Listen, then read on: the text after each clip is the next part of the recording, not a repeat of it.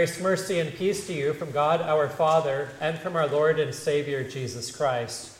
Amen. The theme for the second Sunday of Advent is Christ's second coming, that is, his return for judgment. Now, it may seem a little strange to think about Christ's second coming as we prepare to celebrate his birth, which occurred at his first coming.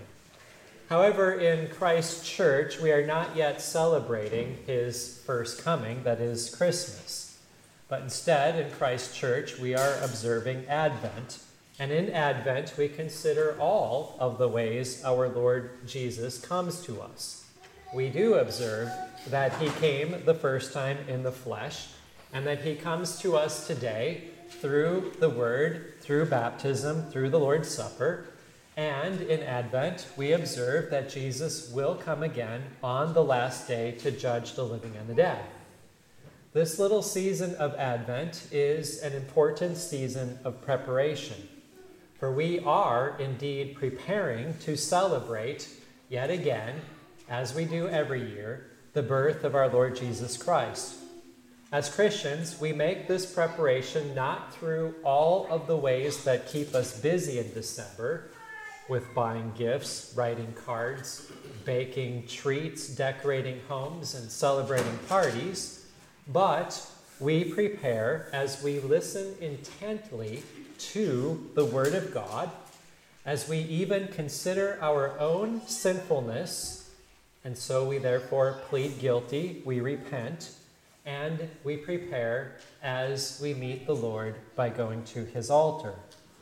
Our Advent preparation also makes us ready to meet the Lord Jesus when he comes again in glory on the last day. In today's gospel, Luke report, records a parable spoken by Jesus, teaching us to always be prepared. He says, Look at the fig tree and all the trees. When you see them budding out, leafing out, you can see and you now know that summer is near.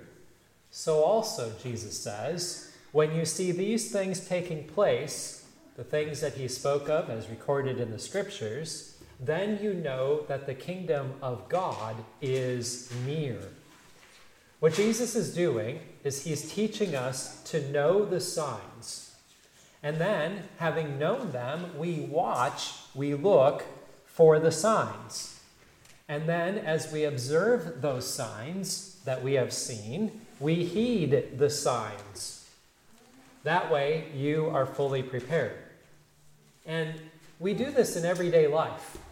And since we do this in everyday life, how much more should we be doing this when it comes to the matters of faith, especially recognizing that Jesus will come. So, in everyday life, you look for signs frequently and you act accordingly. You have learned to read expressions on people's faces. And so you look at a person's face and you may determine if that person is sad, mad, or glad. And that will definitely affect how you interact with that person. You also see signs in everyday life, like when you go to the store. If you see Cadbury eggs on sale, you know that Easter is approaching. When you see pumpkins, it indicates that Halloween is near. When you see trees and lights, you know that Christmas is certainly coming. We don't need to look at a calendar to observe these things, but you know what the, what the signs are, and so you can see them and, what, and then you follow suit, heeding those signs. You may do your own decorating, or you may observe the holidays in whichever way you see fit. We also know the signs that are found in nature. So, if a plant is wilting, it probably needs water. If it looks stressed and it has moist soil, then it may need fertilizer or it may have been overwatered. As you look at the days and see them shortening and the fields turning brown, you know then that harvest is upon you. And you know that winter will soon be coming. And so you follow the signs by bringing out your jackets and your winter clothing. And when we see frost on the grass, we know it's cold outside, and so we dress up. When the snow crocuses bloom and the daffodils emerge, we know that we're coming out of the winter thaw and spring is nigh. Or, as Jesus points out, when the trees begin to bud, you know that summer is approaching. So, there are many signs that you know, and when you know them, you then know what to watch for. And as you observe the signs taking place, you then heed them accordingly. The same thing is so when it comes to Christ and his coming. Know the signs, watch for the signs, and let God guide you through these signs. The signs concerning our Lord's return are many. Jesus said, There will be signs in sun and moon and stars, and on the earth distress of nations, in perplexity because of the roaring of the sea and the waves, people fainting with fear and with foreboding of what is coming on the world. For the powers of the heavens will be shaken. So the signs are there. There are going to be an, and there's going to be changes and strange things that happen in the skies with the sun and the stars. You're going to see warring nations. You're also going to see changing seasons and callous hearts. All of these are signs that Jesus is returning. But as you probably have seen from history and also your own experience, these signs which Jesus describes are nothing new. They have been happening really since Jesus prophesied them. And that really is part of our Lord's point. Jesus never said that he was going to allow a few generations to pass by in which they may live and let live and do whatever pleases their sinful desires with the understanding that Jesus won't come while they're living. Jesus never said that for the first thousand or two years, people may have the freedom to abuse Christ's gifts and simply repent of their sins on their deathbed and not have to be prepared for Jesus to suddenly appear. Instead, Jesus reports that he will come like a thief in the night at a time when many do not expect. And so Jesus teaches us to watch and to be ready, to know the signs, to watch for those signs, and to heed the signs. That way, that means we are to be continually prepared, continually watching, and to know that Jesus could come at any time. It might happen before this church service ends. It might be sometime today. It might be sometime before the year is over or next year. Or Jesus may return in thousands and thousands of years from now. We do not know, but he teaches us to watch and to be ready. The signs are out there telling us to be ready. Sometimes people, though, misread the signs.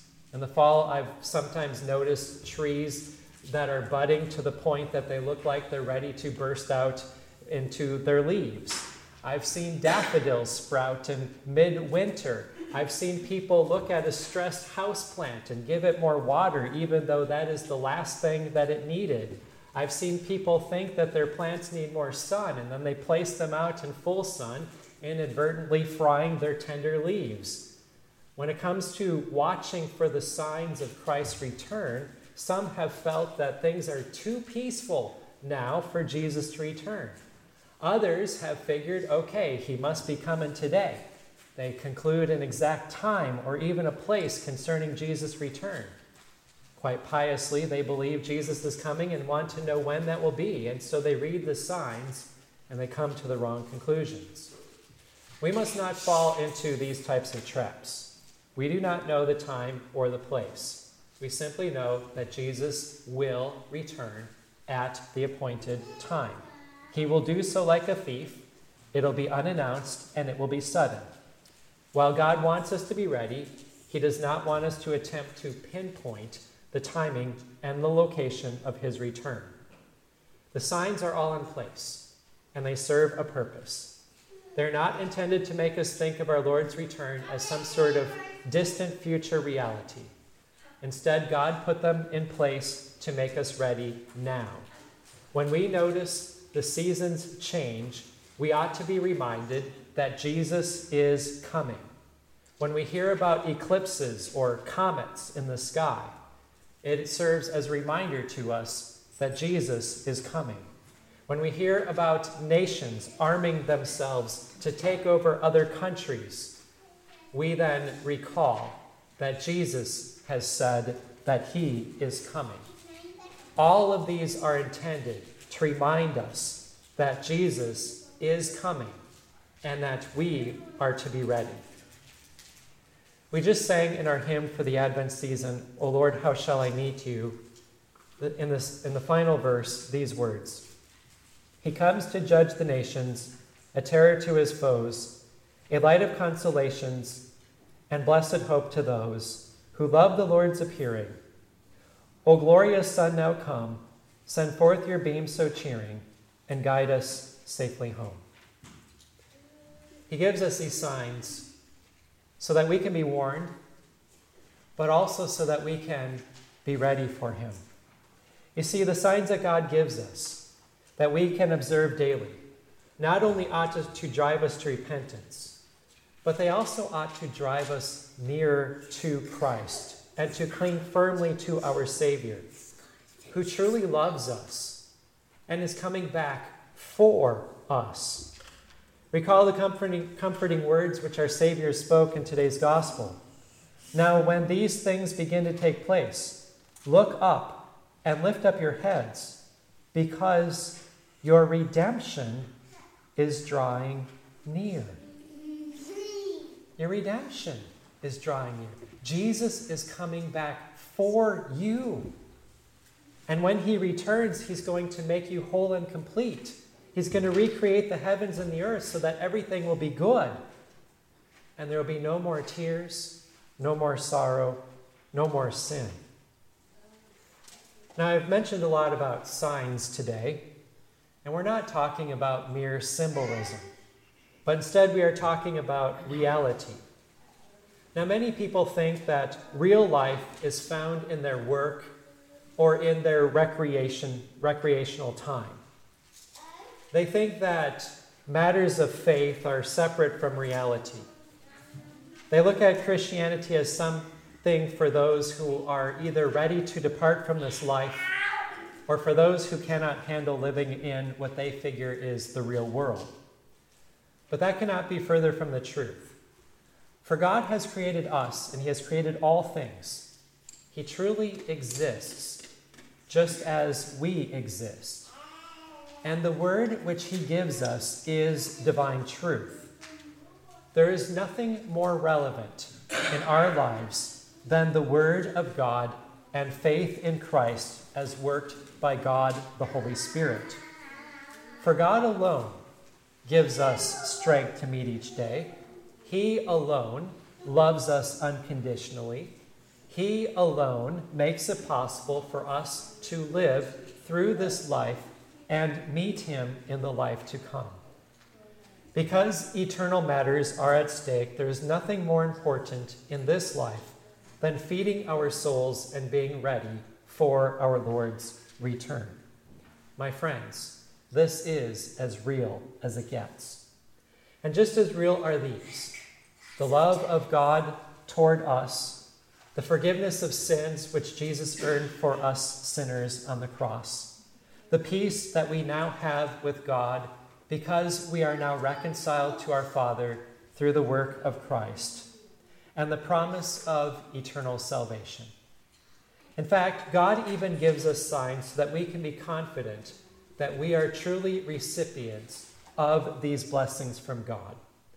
The first sign for most of you occurred when your parents brought you into the Lord's house when you were very little, and you were brought to the baptismal font, and you were baptized into Christ. At that font, your sins were drowned. You died to sin and you rose to newness of life. Re- you, you were united to Christ's death and to his resurrection. You were given the faith which receives the forgiveness of sins, and with the forgiveness of sins, the promise of eternal life. And in the Lord's Supper, you see bread and wine. And as you come forward, you don't eat much or drink much. Yet, Holy Communion remains a sign of God's boundless love toward you. For in the sacrament, He showers you with His love. He reminds you that Christ Jesus shed his innocent blood on your behalf on the cross. The sacrament reminds you that Jesus died for you and took away your many sins. It reminds you that there's no, no greater love than to give up one's life for his friends, which is what Jesus certainly did for you. The sacrament reminds you that you are not a spiritual island unto yourself, but that you are members of a Christian community, of the body of Christ. For you gather together side by side, united in doctrine, and knowing that you are brothers and sisters in Christ. That is how God would have it be. And these actions are signs that we are submitting to God's holy will as He graciously has His way with us. The sacrament itself is not some sort of symbolism or sign, in the sense that when you come forward to eat the bread and drink the wine, you are truly eating the body of Christ and drinking the blood of Christ for the cancellation of all of your sin and guilt, for your forgiveness. These signs, the word and the sacraments, are genuine, they are powerful, they are meaningful, and they are real. We are therefore to know the signs, to watch for them and heed them. That way we can be confident that we belong to Christ, and when He comes, He will bring us with Him into His eternal kingdom. Amen. The peace of God, which passes all understanding, keep your hearts and your minds in Christ Jesus to life everlasting. Amen.